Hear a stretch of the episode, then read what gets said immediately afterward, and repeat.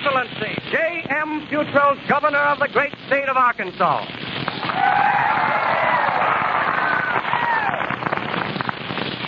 Thank you, Mr. Lowndes. I sincerely agree with you. Arkansas is a great state. Those of us who live here have known that fact for a long time. And we want the rest of the world to know that this is our 100th year of statehood, and we are proud of it. And right at this point, I want to extend my personal invitation to all of you people out there in the radio audience to visit Arkansas this year. Any year will do, but especially this year. Today is somewhat of a prelude to our centennial celebration, and it seems to me a singularly happy circumstance that we can combine three important features into the activities of this one Sunday. First of all, we're celebrating the change in the name of a little town out here from Water to Pine Ridge. Offhand, that may not sound like a big reason for celebrating. But when the change is in honor of these boys of ours, Lum and Abner, and when you know, as I do, that every man, woman, and child in the state of Arkansas are Lum and Abner fans, why, then maybe you can hold with us that we do have cause for shouting. There's another reason for our being here at this particular time. It was just five years ago that our state sent these young fellows, Chester Lauck and Norris Goff, out to try their luck at making a name for themselves in radio. That's at least one point why the rest of the country will join Arkansas.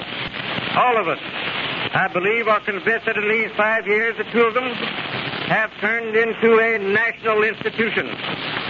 And we're just about the proudest folks in creation today for being able to say, Welcome home, you two youngsters. You're a to Arkansas, and we're all glad to have you with us. The third feature of this occasion is one I mentioned a bit ago, and that's our centennial. Of all the great nations, America is the youngest. And in terms of our national existence, 100 years is quite a long time. In 1836, Arkansas received her statehood as a reward for the years of effort that her early pioneers expended in building a state out of the heart of the wilderness. We are a young state and a young people. Within the lifespan of some of our older citizens, we have grown out of the swaddling clothes of our birth a full and vigorous manhood. But then, it is, our ne- it is our national reputation to get things done in a hurry. We have accomplished much in a short space of time. Is because we wanted things that way and we didn't intend to wait around and let our second hundred years find us with many basic things still undone. In the broad sense, Lum and Abner are quite in keeping with this habit of ours for getting things done quickly. When you stop to listen to them over the air, you immediately think that they are a couple of slow-moving old-timers from our lovely hills out here, a pair of elderly, store-keeping gentlemen who live in quiet little pools of life off the main current of our civilization. True enough, in radio that is just what they are, but a moment ago I called them a of youngsters when I said we are proud to have them back here with us today. In real life, they are a pair of youngsters. Why, it was only a few years ago that these two boys were still in our state university over at Fayetteville. And you might say that they haven't yet gotten over the habit of packing up their school books to go back to school every fall. But even so, here they are, just over 30 and already a couple of real old timers in this radio business. As you know, and as some of these other people have been telling you, it was about the first of this year that our town of Waters over near Mena decided to change its name to Pine Ridge. When I first heard about it, it struck me as a mighty good idea and one that would show in part that Arkansas truly appreciates the work of these two boys of ours.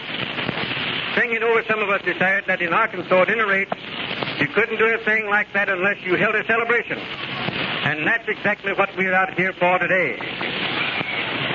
A short time ago, the Post Office Department put its stamp of approval on the idea. And as Chief Executive of Arkansas, it was not only my right, but my duty to the people of this state to declare that April 26th should be statewide Lum and Abner Day. All here to say, in speaking for the great people of the state of Arkansas, I want to express the appreciation of the people to Mr. William, Ho- William Horlick, who has made it possible for the radio fans of the nation to hear Lum, Lum and Abner almost every evening. Now it gives me a great deal of pleasure to be able to present to, you, to those of you out in the radio audience and to those of uh, our folks here at the state capitol today, Chester Lauck and Norris Goff. Most of you know them better as Lum and Abner. Chester comes up here, Chester come up here and say a few words to the folks. You know what a microphone is for.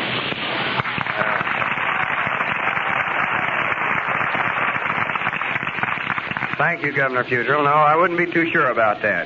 We're ready to admit that Lum and Abner know what a microphone looks like, but we're not even supposed to exist. Quite frankly, we have lived those roles of Lum and Abner so much of the time and have tried our level best to think the way Lum and Abner would think that we've just about gotten out of the habit of being our real selves. But just the same, don't you ever believe for one minute that we aren't getting a great big thrill out of things that are happening out here in Arkansas today. It seems to me that we have never felt so much a part of the state as we do right this minute. Why, this centennial year in Arkansas is one of the finest things we've ever heard of. And we are a couple of boys from Mena, and we're part of it. This centennial is for all of us. And I think that all of us should do our level best to make this the biggest year in Arkansas history. You know, when I was a youngster, I always thought of the state as being something uh, kind of big and remote that never entered into my life much, except on those occasions when we came up to visit Little Rock and take a look at this Capitol building here.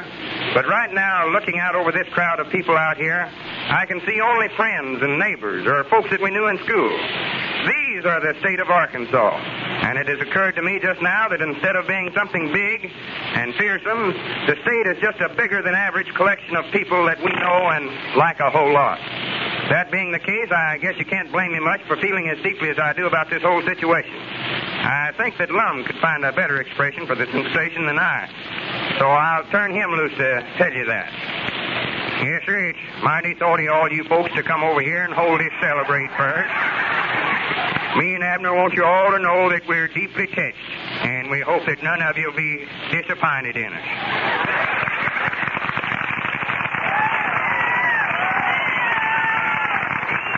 Well, now, those are my sentiments, too, and I think you'll find them echoed by my longtime friend and fellow teammate in radio, Norris Goff.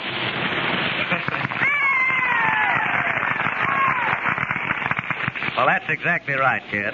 All these folks out here, the governor and the people from our hometown of Mena, the people of Waters who want to change the name of their town because of us, all make me feel as though this couldn't possibly be happening to me. I couldn't begin to tell you how much of a kick I'm getting out of this for the simple reason that I don't know that many words. You know, when we started in radio, it was just about like taking almost any other kind of a job, except, of course, it was pretty much of a thrill to think that we had an audience consisting mainly of the folks back home. And during the five years that we have been on the air, we have always felt that the audience here in Arkansas was right along with us all the time.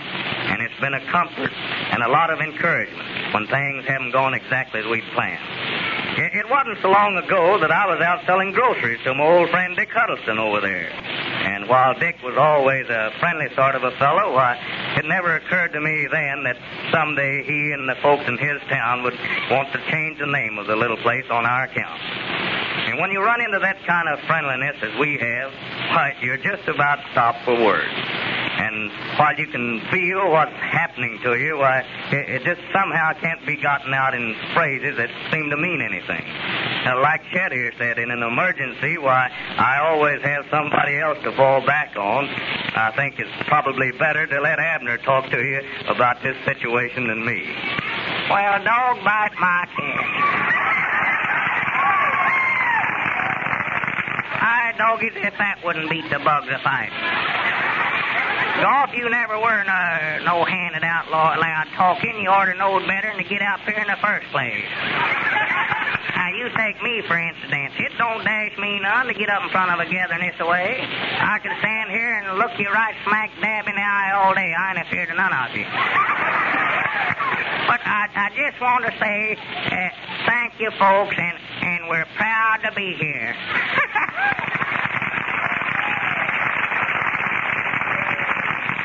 and now, while we're expressing our appreciation for this occasion, we would like to especially thank the man who first conceived the idea of changing the name of his town to Pine Ridge. A man who, because of his fine qualities, has been the inspiration for one of our most beloved characters over the radio. He's here today, and we'd like for you all to meet him. Our friend, Dick Huddle. Thank you, boys. I only wish I had the ability to do the things you portray that I do in your program. Thank you, Dick. Thank you very much. And now, ladies and gentlemen, we have come to the climax of this great event out here in Little Rock. And again, it is my pleasure to present to you the chief executive of this state, Governor Futrell.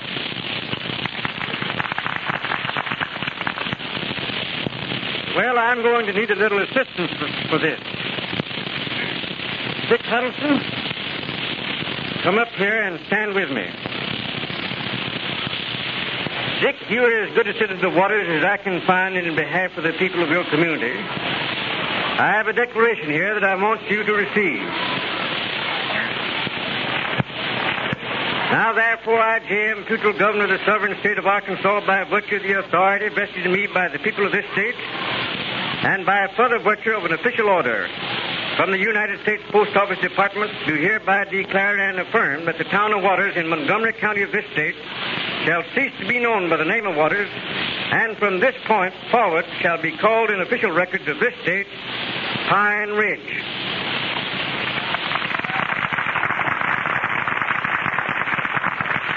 Mr. Governor, ladies and gentlemen, it's a pleasure and an honor to me to receive this afternoon, on behalf of the people of Pine Ridge, this new charter, changing the name of our little town and post office from Waters to Pine Ridge, which has been made famous by two of the most famous radio stars that are on the air today, our own Lum and Abner. I want to take this opportunity to extend to you an invitation. Sometime when you're traveling down through our mountain country, over the good roads to the highway department are improving for us to take time to visit Pine Ridge and view some of the scenery that's in our wonderful Ouachita National Forest and catch a few of those bass that are so plentiful in our beautiful mountain streams. We're just plain common people up at Waters or Pine Ridge, but we have uh, ham meat and chicken gravy to eat and have a heck of a lot of fun. I thank you. Well, I notice, ladies and gentlemen, that we only have about one minute left. But I want you to meet another of the characters in Lum and Abner's script, that guardian of the peace and welfare of Pine Ridge, one of the finest old gentlemen in that community, and his real uh, life uh, person is right here standing beside me. He's a fine old gentleman. In the script, he's known as Grandpappy Spears, but in real life, he is Uncle Kling Wilhite, 79 years, who's standing right here beside me. Uncle Kling, will you just say hello and how do you feel? Hello. I'm as dead as a catbird. Wow, oh, And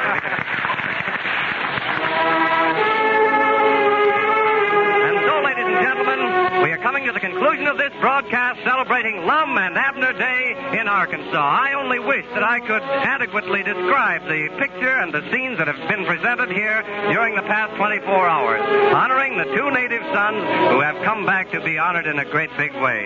Crowds meeting the train all the way across the state of Arkansas as we came in yesterday, and all the way through a great big feeling of wonderful friendship and fine fellowship. Bring this broadcast to its conclusion. Charles Lyne speaking from the steps of the Capitol building in Little Rock, Arkansas. The music, incidentally, was furnished by the fine 70-piece band of the Little Rock High School under the direction of J. Bruce Jones. Goodbye, everybody. This program has come to you through the National Broadcasting Company.